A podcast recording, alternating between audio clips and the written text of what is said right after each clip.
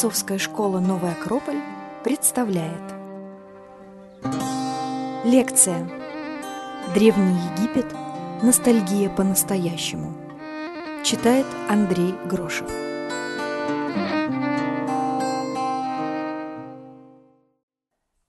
Добрый вечер, а, добрый вечер, дамы и господа.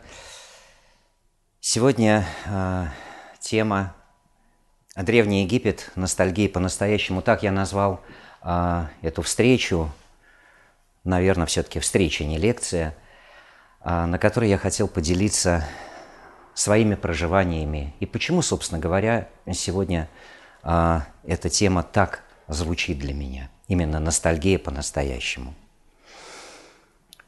Я взял за эпиграф строчки Андрея Вознесенского.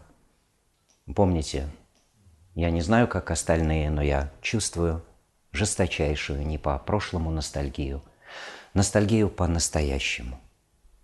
Будто послушник хочет Господу, но а доступ лишь к настоятелю, так и я умоляю Господа, без посредников, к настоящему.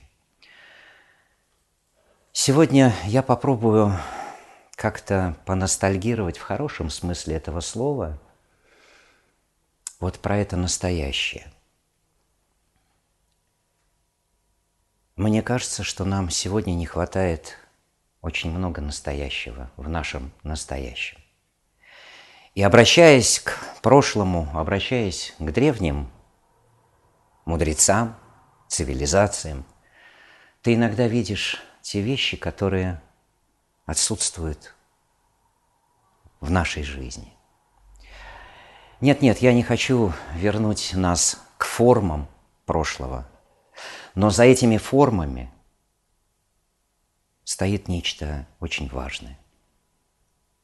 Стоит таинственное, что вдохновляло этих людей. И, возможно, вот эта ностальгия, ностальгия по настоящим узам – настоящим связям, настоящей полной смысла жизни а пойдет сегодня речь.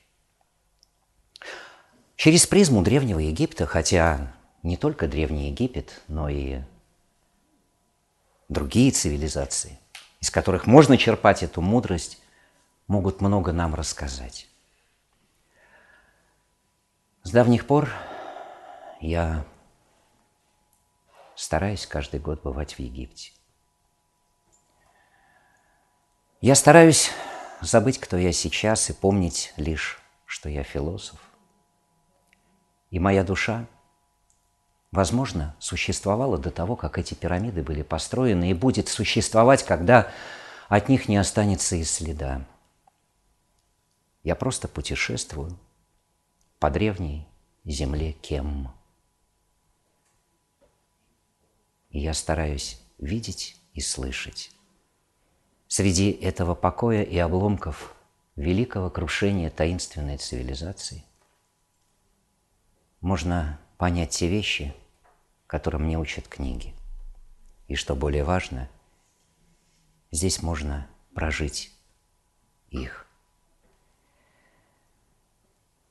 Древний Египет. Где его начало – Сегодня ученые спорят, датируя тремя, пятью тысячами лет до нашей эры, а некоторые относят к десяткам, а может быть и сотням тысяч лет назад. О Египте написаны пирамиды книг, но для нас так и остается эта цивилизация загадкой. И для меня загадка не в том, как – это не ответы на вопрос «как», хотя они тоже есть, как они построили, как они смогли. Скорее, это вопрос «зачем?», «почему?», что вдохновляло их на эти формы, эти линии, образы. Египтус. Так греки назвали эту страну.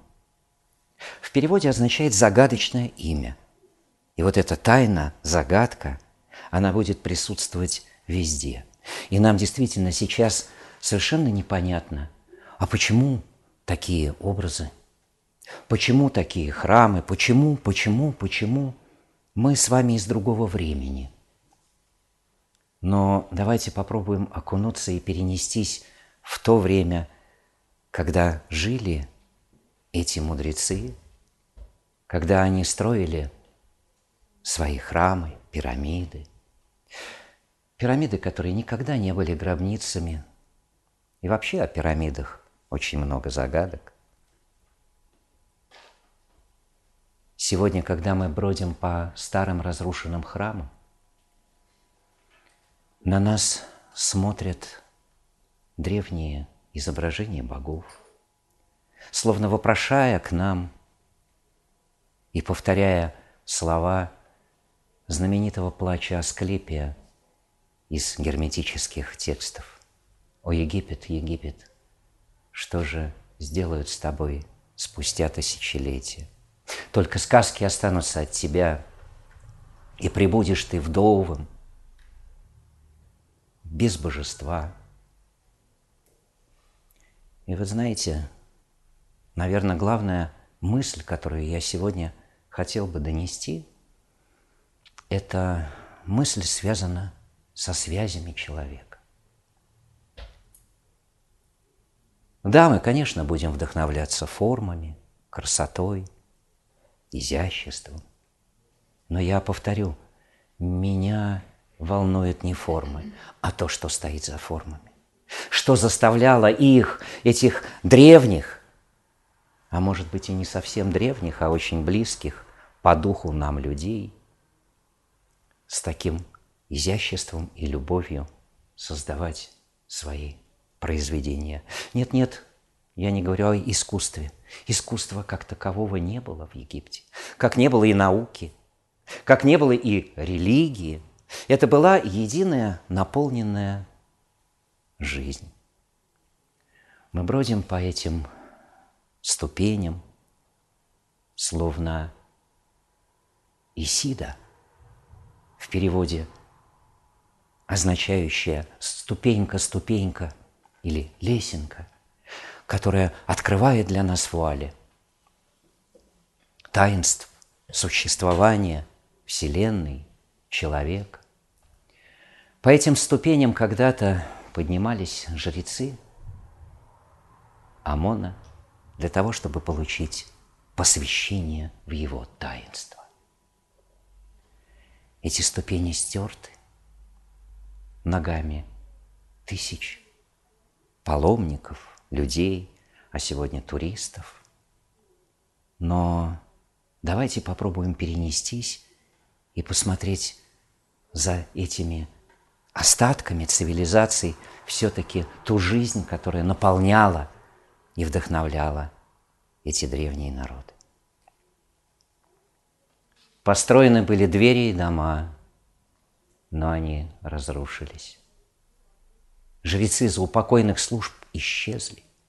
Их памятники покрылись пылью. Но имена, которые читаем, высеченные в камне, вечны. И память о тех, кто написал, вечна. Эти строчки читаем мы в переводе Анны Ахматовой, которая тоже уделяла внимание этой таинственной цивилизации. исчезло очень многое. Памятники покрылись пылью. Но с каким изяществом мы наблюдаем эти линии, высеченные в камне скульптуры, эти полупрозрачные лики. Ты говоришь, как прекрасно. Но давайте не будем торопиться. Сегодня мы поговорим о прекрасном, что вдохновляло египтян – о том, что это такое прекрасное, что такое справедливое, что такое смысл, что такое жизнь, что такое смерть, предназначение. Это те вопросы, которые задавал и будет задавать себе человек на протяжении многих тысячелетий. Но очень хочется, чтобы человек все-таки когда-то дошел до ответов на эти вопросы. И мне так отрадно – изучать древние цивилизации, потому что это их ответы на наши вопросы, вечные вопросы.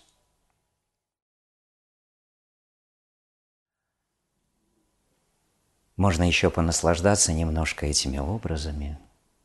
Скульптор в Египте – это не ремесло. В переводе означает «оживляющий». Тот, кто делает живым камень. Для нас, наверное, это будет странновато. Что значит делать живым камень? Что значит поселять туда жизнь? Как прекрасно твое проявление – читаем мы на стенах святилища Луксорского храма, написанные Аминхотепом III. Как прекрасно твое проявление! Это обращение к Амону. Не скажу к божеству, но к сущности, которая стоит за видимым солнцем. Им ведомо было нечто – что мы давно-давно забыли. Или лучше сказать, отрезали от нашей жизни. Мы отрезаны от корней. Мы растеряны. Мы как сироты, без своих духовных родителей, без связи с Вселенной, без связи с самим собой настоящим. И вот поэтому эта ностальгия – вернуть. Вернуть хотя бы толику той жизни, которая когда-то была. Загадки, которые оставляет нам древняя цивилизация, остаются загадками. И загадочные пирамиды, и, конечно же, Великий Сфинкс. Кстати, мало кто знает, что его откопали совсем-совсем, можно сказать, недавно, в 18-ю династию, это новое царство, принятой сегодня датировочной э, таблицы. Будущий фараон Тутмос IV. Он тогда не был еще фараоном, а был юным принцем, и во сне ему явился великий сфинкс и попросил об услуге освободить его из песчаного плена – Юноша, который исполнил волю этого божества, как он потом напишет на стеле, который он поставит, и который мы сегодня можем видеть у ног этого сфинкса. Сфинкс выполнил свое обещание про вечную жизнь и престол Египта.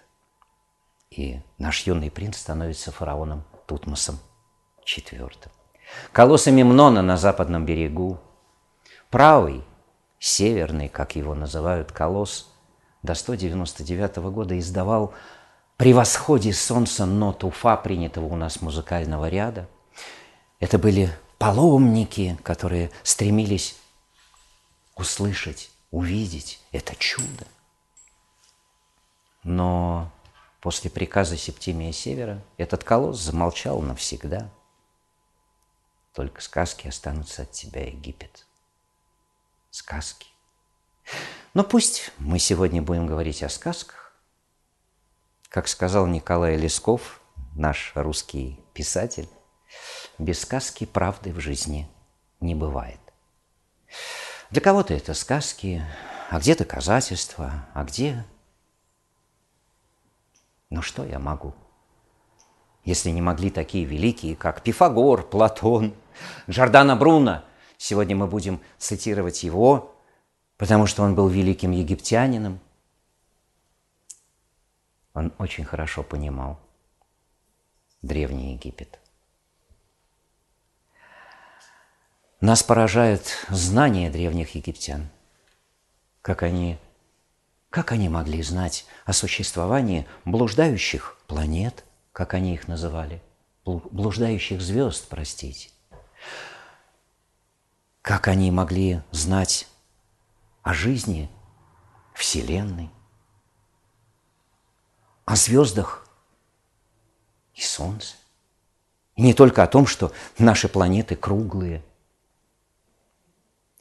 На потолках в гробницах мы находим удивительные изображения, которые с точностью до угловых минут говорят нам о положении этих блуждающих звезд или планет в момент той или иной смерти фараона или жреца. А Дендерский зодиак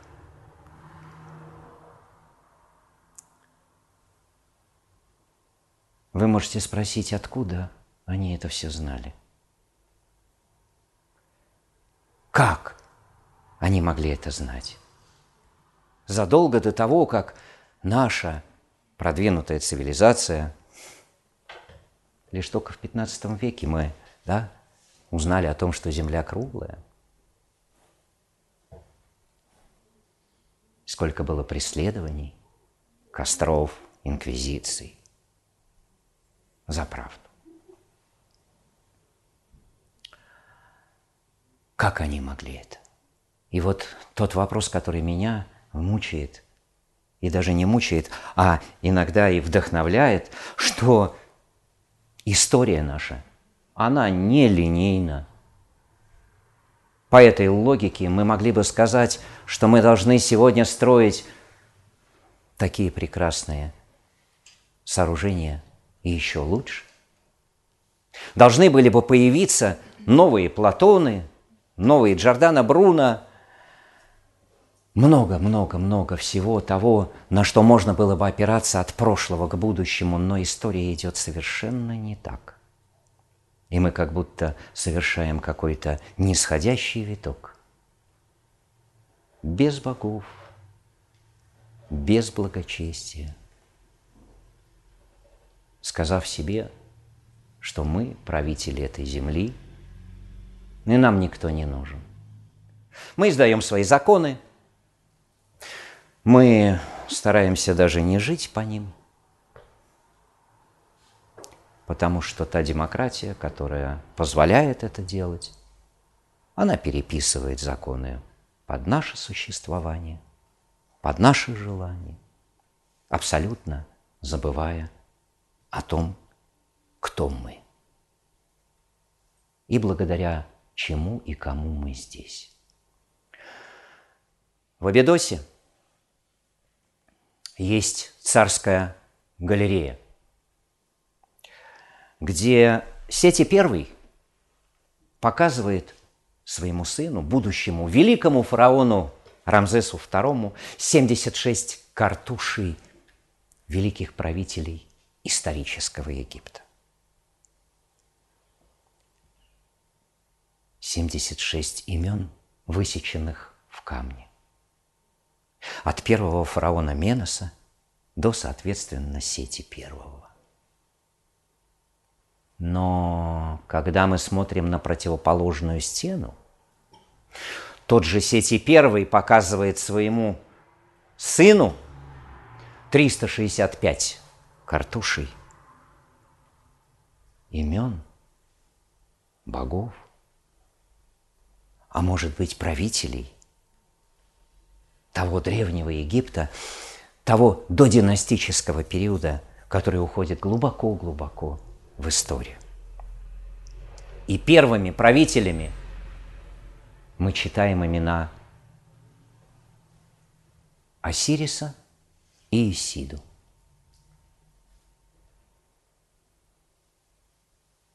Они научили египтян таинствам жизни, смерти, канонам строительства храмов, земледелию, врачеванию, всем ремеслам.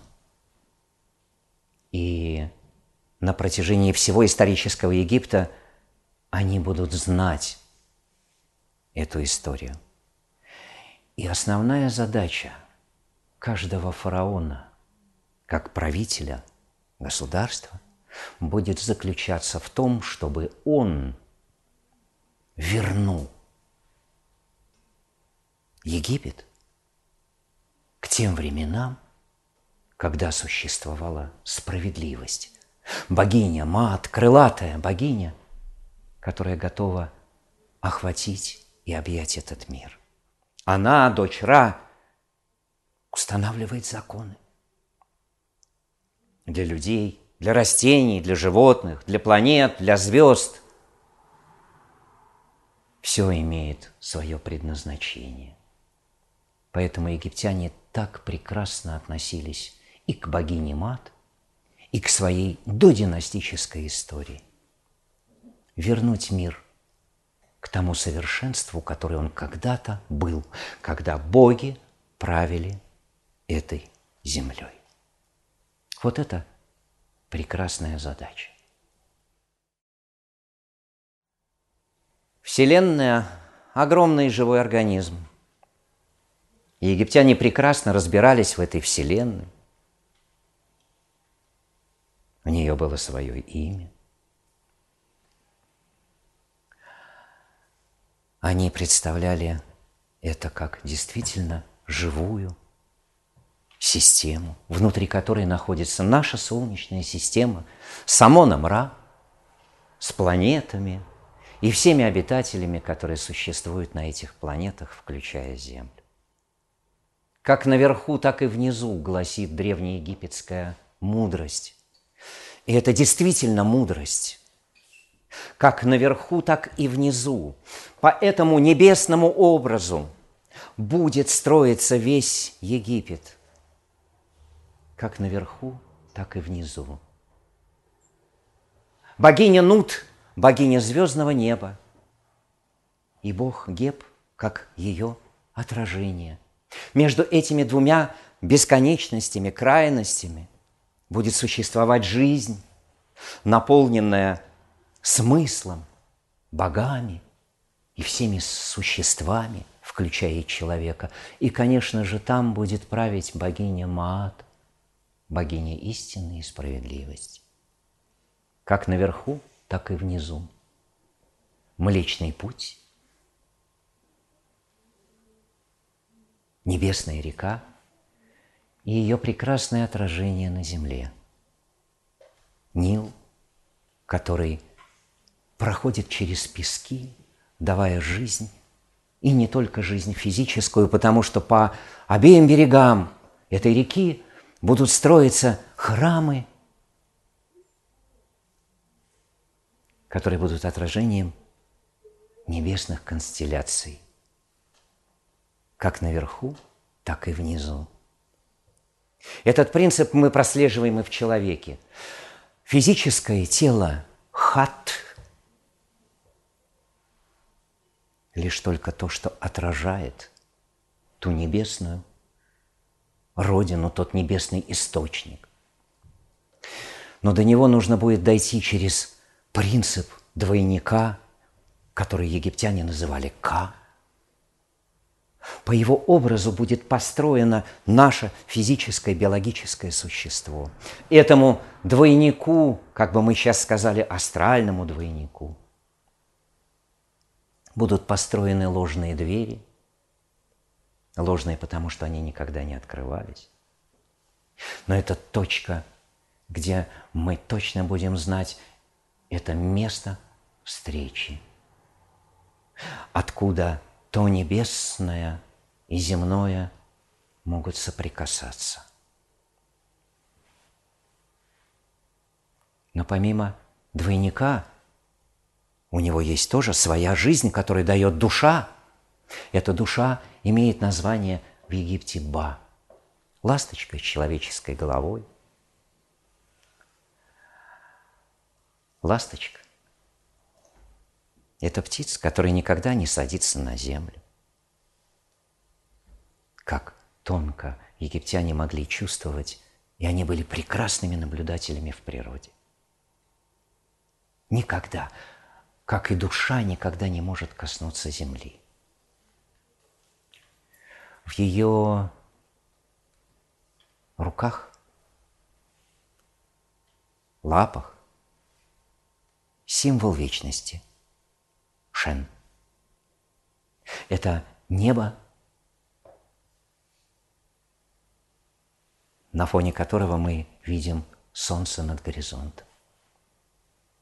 Как написал прекрасно Максимилиан Волошин, «Пойми простой урок моей земли – как Греция и Генуя прошли, исчезнет все, Европа и Россия, горючих смут, неясная стихия развеется, расставит новый век в житейских заводях, иные мрежи. Ветшают дни, проходит человек, но небо и земля извечно те же. Пройдет все, исчезнет многое, поменяется. Но солнце над горизонтом, этот образ переживет все эти изменения. Как прекрасно читать эту книгу египетскую. Эти иероглифы, эти символы, в них заключен очень большой смысл. И где-то даже он и прост для понимания. Если мы откроем глаза души. Помимо Ба, точнее Ба, это душа, которая воплощена вместе с Ка и Хат и представляет собой человека. Но есть очищенная душа. Это то стремление, куда человек должен направить свои усилия, очистить эту душу.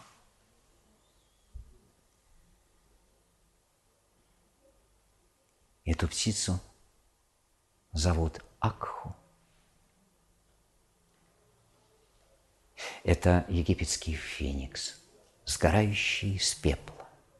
И вновь и вновь, который будет приходить на эту землю для того, чтобы исполнить свое историческое предназначение.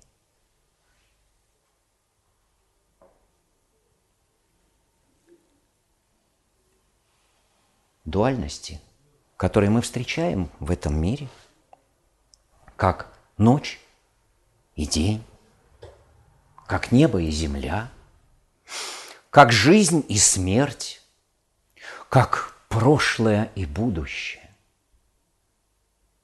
как добро и зло, как верхний и нижний Египет, символом которого являлась осока и пчела, как крюк и плеть в атрибутах фараона. Эта жизнь двойственна, но человек должен найти эту точку, в которой он соединит и жизнь, и смерть, и добро, и зло, и много, что будет разделено в этом материальном мире. Человек должен найти путь к божественному, к богам. И вот именно эта связь человека с божествами делает его величественным. Как прекрасно смотреть на картины, когда в данном случае мы будем смотреть на тот же Абидос, это Сети Первый, который аккуратно стучится во врата божества – Последующие картины говорят о том, как он входит, как он общается с ним. Ведь там наверху с этими богами есть не только связь, там есть ответы на все наши вопросы. Но кто такие эти боги? Самым таинственным, могущественным божеством в Солнечной системе, конечно же, был Амон – Ему посвящали свои действия, подвиги. К нему приходили для таинства посвящения, и каждый фараон имел титул «сын солнца». Он с ним, он с этой связью, он от него. Скажите, вы когда-нибудь разговаривали с солнцем? Если да, то это прекрасно. И я понимаю нашу неловкость. Если вдруг представить, что это солнце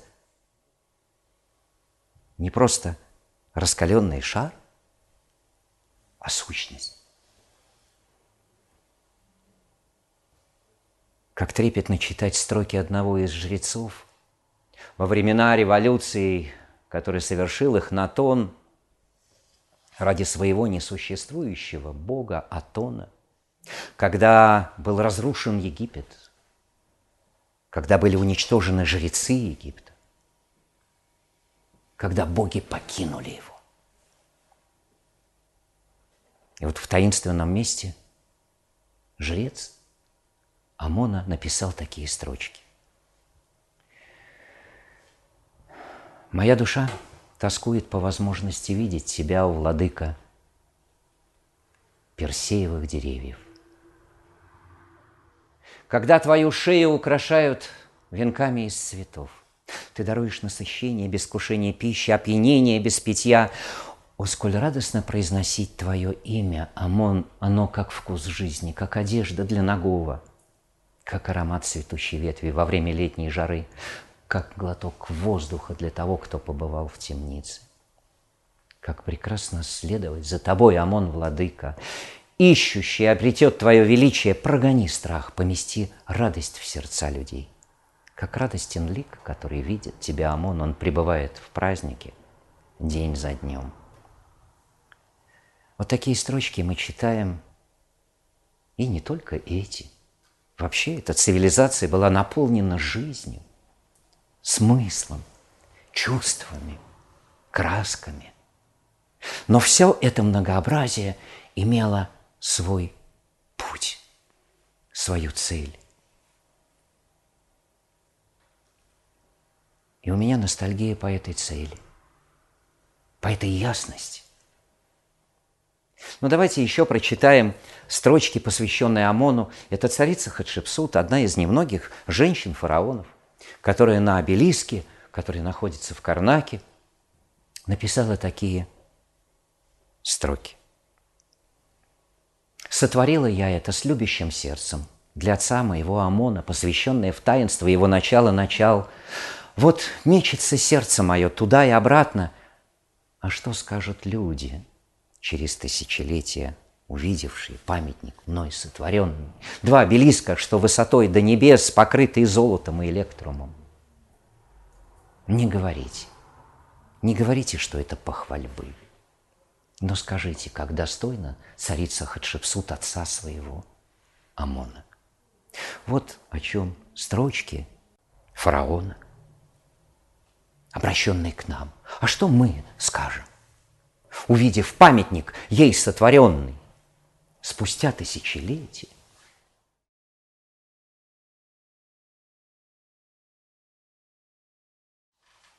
Мы можем поудивляться и спросить, а какой высоты э, этот гранитный э, столб? А что значит, а как они могли выбить эти иероглифы в этом граните так аккуратно и красиво? Но мало кто задает вопрос, что вдохновляло. И мастеров, и фараонов возводить такие памятники что это были амбиции? Или это была необходимость ответить на эту связь? Египтяне были прекрасными наблюдателями в природе.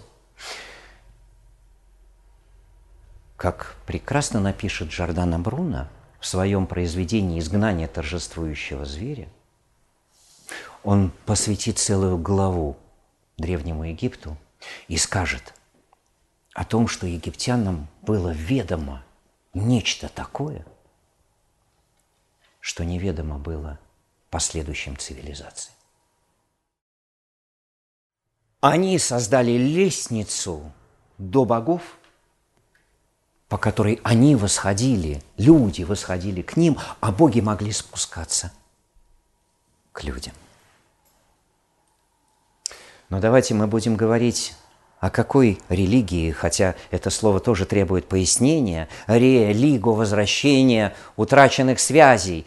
Так переводится это слово ре, лигу, возвращение союза связей. Кого с кем?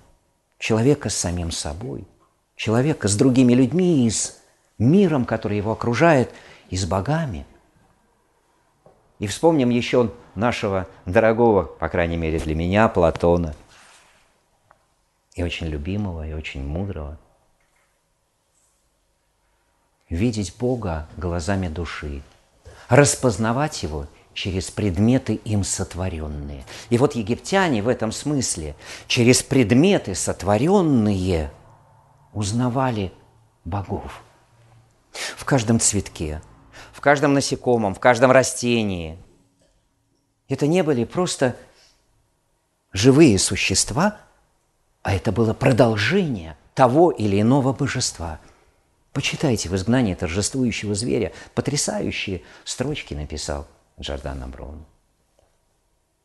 Ибо он знал. Поэтому лотос – это не просто лотос, а это символ. Для Египта один из символов. Проходя через четыре стихии, этот цветок открывался лучам солнца. И вот как мы видим, египтяне используют этот лотос для того, чтобы показать, кто такой человек. Точнее, что делает человека прекрасным. Этот символ, мы встречаем его в разных изображениях, называется нефертум или прекрасный. Но что это такое прекрасный?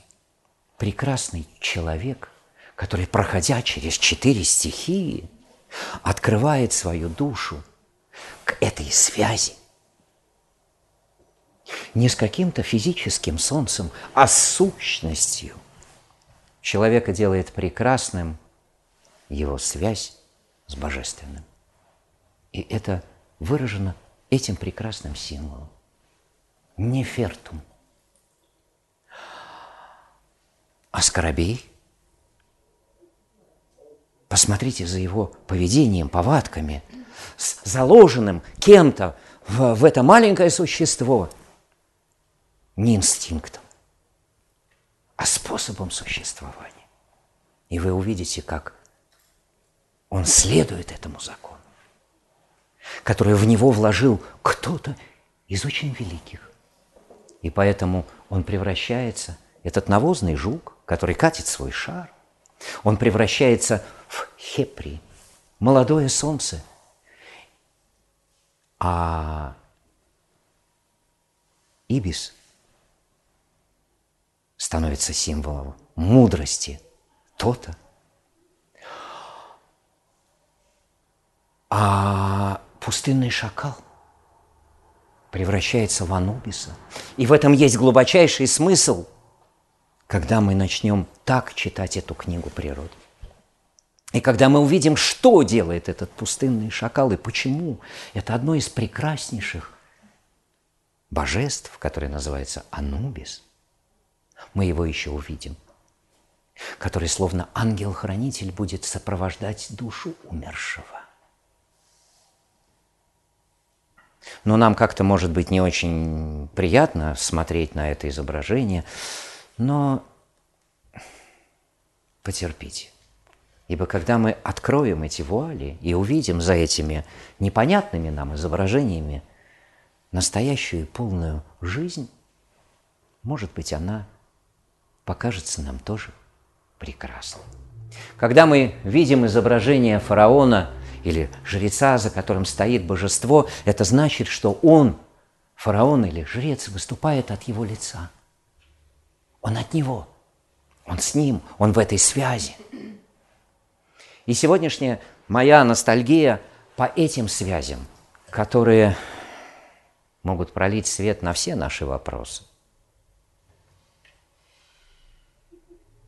Задача человека – соединить. И символом этого соединения будет узел Исиды – Тет. Соединить небо и землю, жизнь и смерть, прошлое и будущее. Эти кажущиеся противоречия.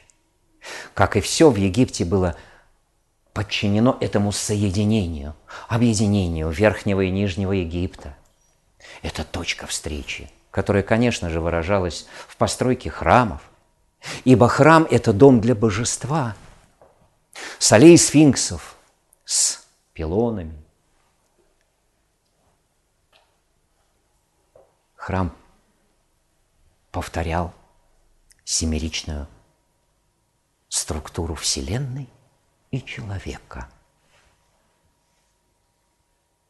Открытый дворик, гипостиль, зал ладьи и та маленькая крипта, которой будет посвящен этот храм, там, в тишине, в этом маленьком пространстве будет находиться образ божества,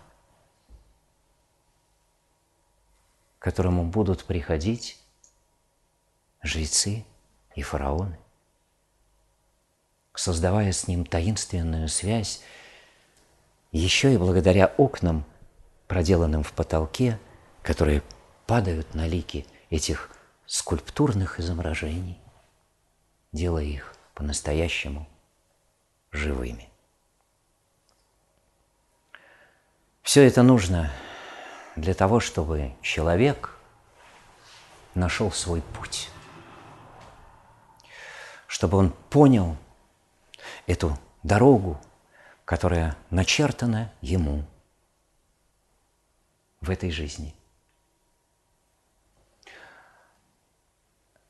Это анг, ключ жизни и смерти. Но этот анг – это тоже восходящее солнце над горизонтом и дорога к нему.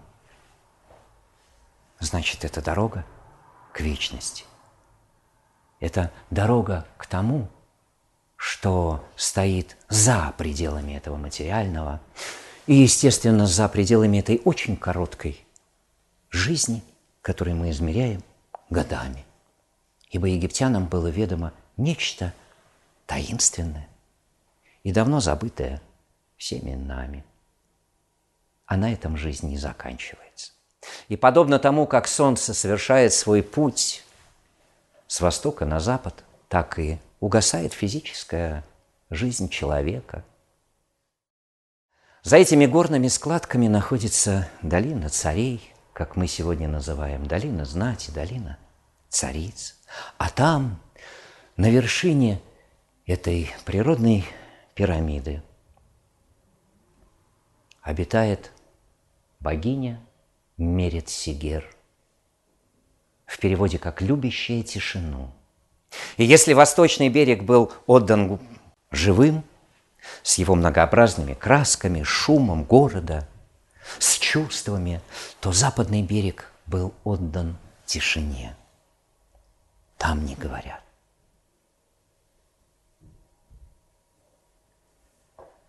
Для египтян жизнь и смерть – это были две стороны единой жизни. Это было словно провожание дорогого и любимого человека в далекую командировку, понимая прекрасно, что за путь должна будет пройти душа. Да, строились гробницы, которые были испещрены текстами. Нет-нет, не книги мертвых, это Уоллес Бадж так пошутил, назвав свою книгу, собрав папирусы, а, тексты саркофагов, пирамид, назвав эту книгу «Египетской книгой мертвых», а эта книга была а, совершенно живой, и она была для живых. Ну, согласитесь, ведь в течение жизни нужно было знать, а куда ты пойдешь дальше. Это то, что сегодня отсутствует в нашей жизни, и мы с ужасом думаем и как-то отодвигаем это время. Нам не важно, точнее мы знаем, что это когда-то произойдет, но давайте не будем об этом думать, но это же самый философский вопрос. А куда мы пойдем? А кого мы будем искать? Египетская книга мертвых, я буду использовать это старое, но не совсем верное название, называлась «Речение выхода души в день». Это о жизни, это не о смерти. Самым таинственным местом в гробницах было место, где находился саркофаг, а перед этим совершались обряды таинственные, мумификации. Нет, нет, египтяне не хотели сохранить мертвую плоть. Они знали кое-что более важное. Видите, на этой картине жрец, проводящий обряд мумификации, находится в образе Анубиса или того, кто будет сопровождать душу умершего. Обряд отверзания уст. Но там, в неземной, а небесной жизни, душа должна научиться говорить, она должна научиться по-другому перемещаться, видеть. И поэтому все обряды, связанные с мумификацией, были лишь повторением или помощью для этапов прохождения души после жизни. И, конечно же, таинственный двойник К, который освобождался от физического тела, но который мог иметь связь еще какое-то время с физическим миром, и через него можно было послать весточку, предупредить, оградить, вдохновить. А это прекрасное изображение души и прекрасное изображение диалога со своей душой. Но как же, мы же с вами тоже иногда разговариваем со своей душой. А это змея-поп, который там, в этих небесных дорогах, может захватить тебя, если ты не знаешь своего пути – и, конечно же, стражи, врат, которые не пропустят тебя со своими кинжалами. Египтяне прекрасно это знали. И нужно было назвать и их имена для того, чтобы дойти до зала двух истин, там, где заседает, или лучше сказать, восседает Осирис. Видите, Анубис приводит душу умершего. И эта душа кладет на весы свое сердце. Это вместилище всего того, что человек собрал в течение жизни. Это не просто сердце, как орган. Это память, с которой человек идет из жизни в жизнь. Насколько легкое это сердце. На другой чаше перо богини Мат – это как ты должен пройти жизнь, а здесь как я ее прожил, прошел. И уверяю вас, это самая великая справедливость.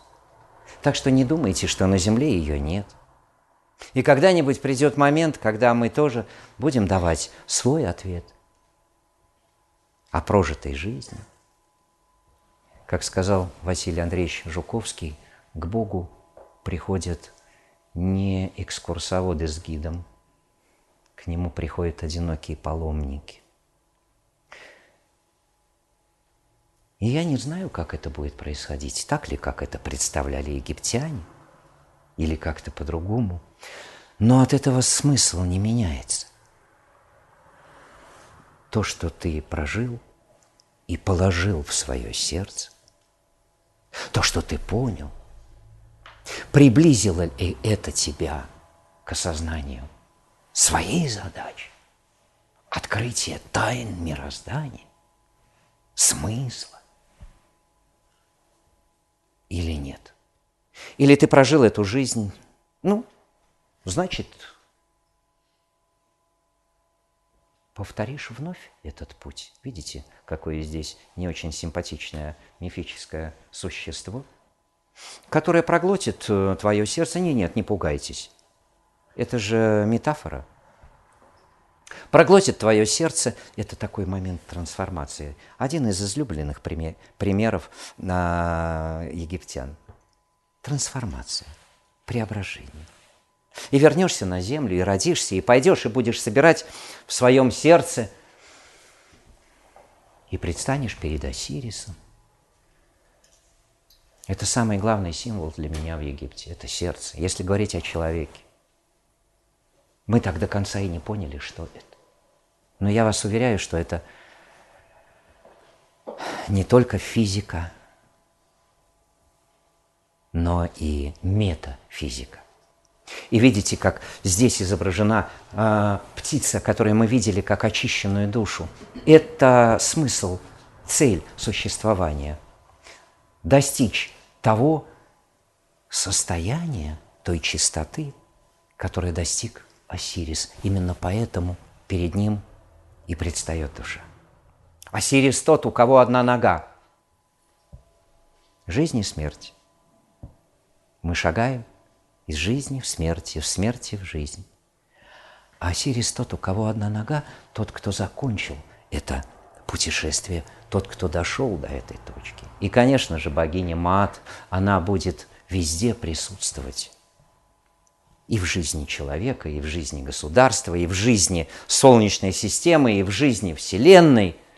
И без этого порядка, без этой истины никуда не уйдешь.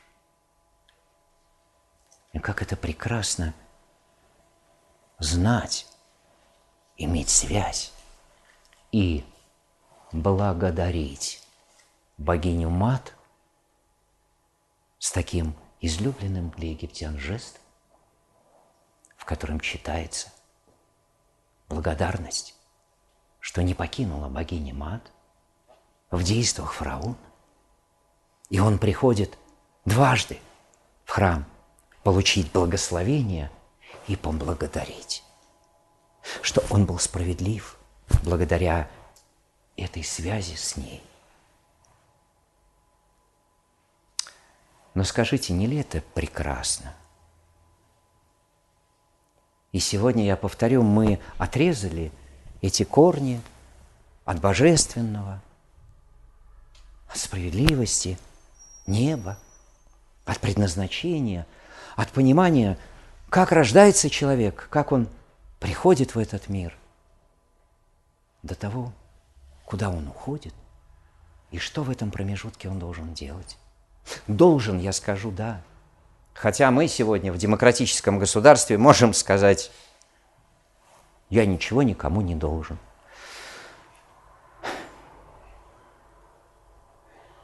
Вы, Илины, вечно останетесь детьми.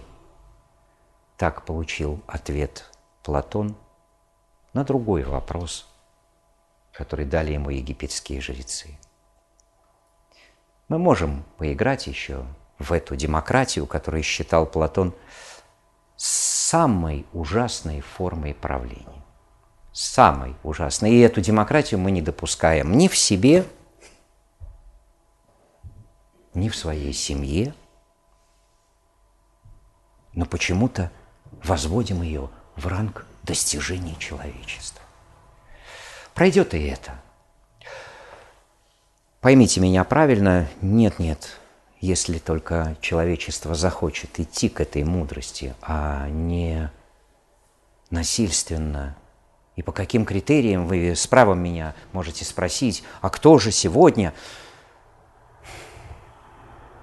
До тех пор, пока человек не пробудит в себе эту тягу к себе настоящему к божественному, ничего не произойдет. Это как с любовью.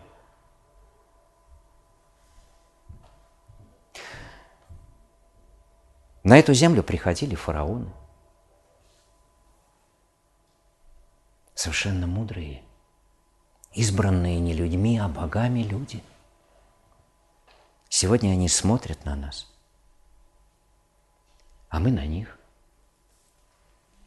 Иногда не понимая, а иногда взгляд, вглядываясь в их глаза, в их послания. Как я сказал, в Египте не было искусства ради искусства. Тем более психоделики, тем более самовыражения. Я так вижу мир. Как бы посмеялись, наверное, или погрустили бы египтяне, глядя на наш мир –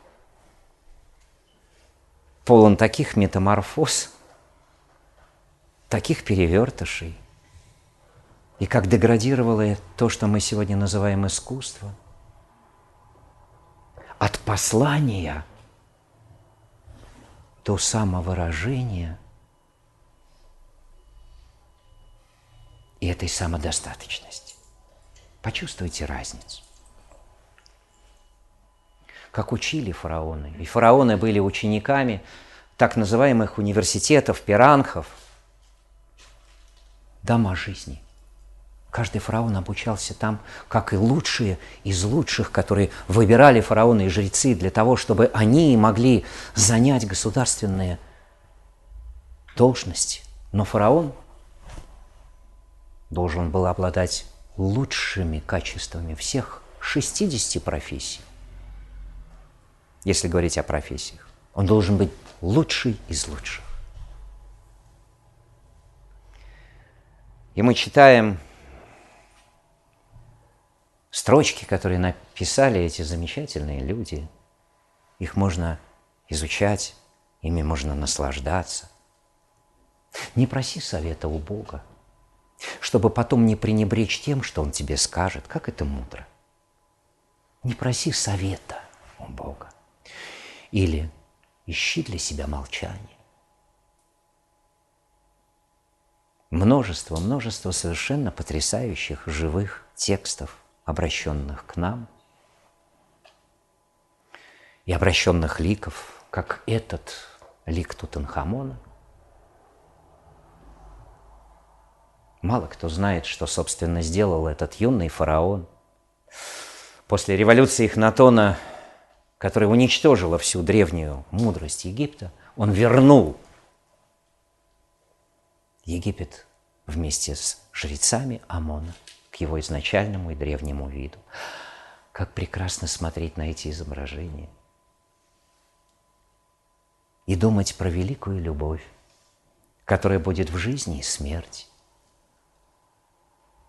которая посвятит тебя в таинство рождения человека и в таинство ухода.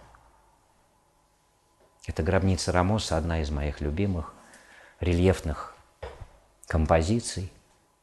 Он и супруга в жизни и в смерти. И ни в одной жизни, и ни в одной смерти. А закончить я хочу сегодняшнюю встречу одним неприметным, может быть, для туристов изображением, которое находится в Камомбо – маленький алтарь с исчезнувшим раздробленным изображением. По бокам два уха, два глаза. Вот покрупней. Ты приходишь, иногда ты настолько не знаешь, как себя вести – как быть, где искать настоящее. И ты приходишь обнаженный, снимая свои скорлупки, шелуху и чешуи. Такой обнаженный, где тебя кто-то видит, слышит. И там наверху, видите, богиня Мат. Она все непременно, если это послание будет очень важным, передаст одного из своих подданных, четырех сторон света, четырех ветров, бык, телец – орел и змея, не сохранившееся изображение. Как это прекрасно! Как прекрасно это богиня Мат, которая все видит, все слышит, и которая, возможно, находится где-то очень рядом с тобой –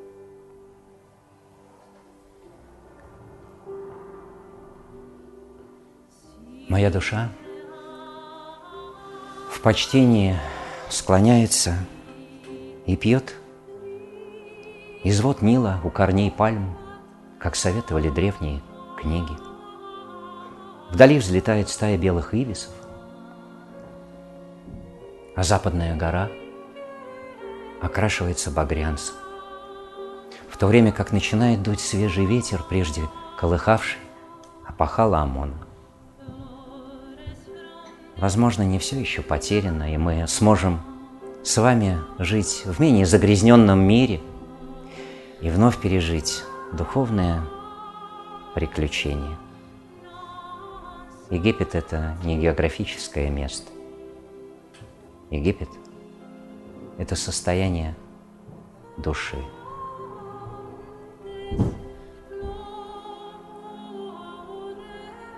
И не сомневайтесь, великие таинства, которые покинули Египет,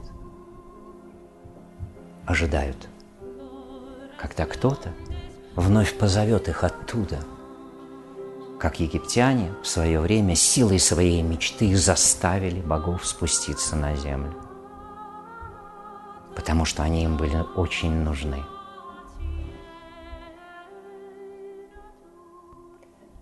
Спасибо огромное за то, что Сегодня мы были вместе.